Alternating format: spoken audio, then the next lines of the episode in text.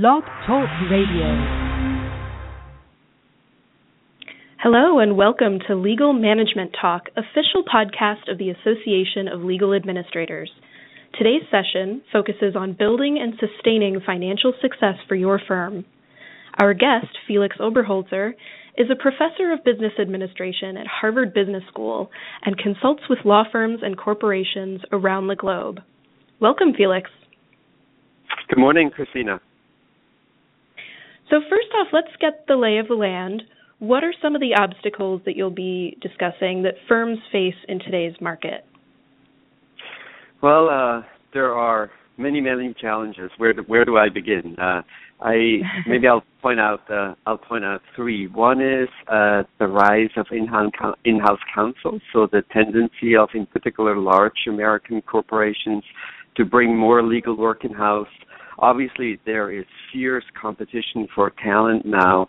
Uh, in particular, uh, a good number of law firms trying to grow their business by uh, competing for senior partners at other firms which then has important implications not only for the size of the firms, but also for the meaning of reputation in the market for legal services more generally. And then I think more broadly, commoditization pressures across the industry that suggests we might be at a point at which the provision of legal services will undergo quite a fundamental change, perhaps not unlike what we have seen in financial services about a good decade ago. So the firms that thrive, how are they different? How do they compete with these obstacles? So this is a is a great it's a great question. You know, on on the one hand, it's it's really a little bit a, a split picture. On the one hand, if I read the popular press, even if I read uh, some more specialized uh, commentary, you might think that uh, the provision of legal services is close to its end. That that in particular large uh, law firms are, are are really in peril. But if you look at the numbers, the numbers uh, tell you a very different story. So revenue per lawyers are up, profits per partners are up, profits per lawyers are up also in in uh, in the AmLaw 100 firms. And so, uh, one interesting question is what is happening here? Why is there a deep sense of crisis, a deep sense of change, when at the same time uh, you look at the numbers and you see that, well, actually, uh, the legal profession is probably, in particular, uh, uh, larger uh, corporate law firms, are probably one of the industries that has uh, weathered the, the past recession quite well, and it continues to do continues to do very well. And I think the answer is that beneath the really uh, quite amazing and, and very promising numbers, there is sort of a, a change, even among large law firms, where some law firms move into a very privileged position, while other law firms now, and, and, in particular smaller ones, are now looking to be in a more difficult situation from a from a competitive point of view. So, can you give me an example of, of some of the key drivers or some of the kinds of strategic trade offs, excuse me, that firms face? The the simplest the simplest way to cut the data is to look at uh, the size of firms. So if you if you look at the top 100, you will see that generally the financial success is very very highly correlated uh, with uh, the size of companies. Uh, but the real question, the interesting question is what's behind size? Why is it that we now see that the largest ones do very well while the smaller ones uh, by and large tend to be in a more difficult position? And there are, there are several answers. Some of them are obvious. So for instance, if you're a firm that happens to be engaged in M&A activities with the current boom in M&A, of course you're going to do very well we worry a little about you uh, going forward as the M&A boom uh, tends to be quite cyclical. But there are many other questions, many other potential drivers that lead to this correlation between size and profitability. How important is technology, for instance?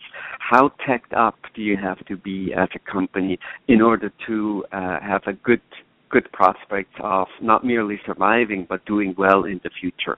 How important is reputation as uh, as a driving force for profitability? Uh, do you need to be really aggressive in the market for talent, try, trying to grow very quickly the number of partners, the number of lawyers, but also increase leverage in order to be successful? So size is a is a handy proxy for success, but there are many drivers below uh, the simple the simple correlation that are quite interesting to think about, and I think will force important strategic changes on on a large number of law firms. All right, so Felix, you're going to be speaking at ALA's Large Firm Principal Administrators Retreat this fall, and it sounds like your session is going to be very interactive and hands on. What do you hope are the key takeaways for retreat attendees? There are really two goals for the for the day. The first one is to far better understand the correlation that I just spoke about. So if I have conversations with uh, administrators and, and, leaders in large law firms, and I ask a simple question such as, how how large do you have to be in order to have a good chance of not merely survival but financial profitability and success? I'm not sure I always get answers that are fully reflective of the realities and the changes that take place in the in the market for legal services. And so the first part of the day, we'll use a couple of case studies, uh, having us think about what drives competitiveness in the market for legal services and what are the implications for the participants in the room. How should you think about technology? How should you think about business development? How should you think about mergers, perhaps. Uh, think about um, the recent announcement and Denton and Dacheng uh, forming one law firm with more than 6,000 lawyers. Is that is that the size that is needed in the future to survive? Uh, these are the kinds of questions that we'll mostly address in the first part of the program. And then in the second part of the program, we will uh, try to have uh, participants think about the competitive position in of their own firm. And uh, I do this in a, in a very hands-on, practical way through an exercise that identifies the source of competitive advantage, uh, that allows participants in the seminar to spot opportunities for profit for profitable differentiation, and then finally to map out a little bit of a roadmap. What are the implications if you if you have a good sense of where your competitive niche is going to be, where you might be able to most successfully compete in the marketplace? What are the next steps that you need to take inside your firm in order to make sure you seize these opportunities and that you continue to increase uh, uh, profitable differentiation relative to other firms.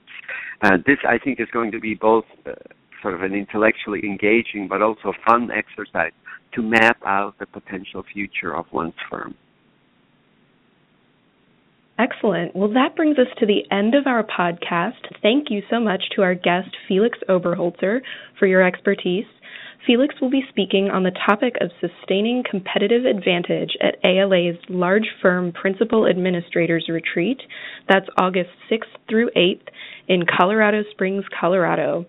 Visit the ALA website at alanet.org for more information. And again, thank you for joining us.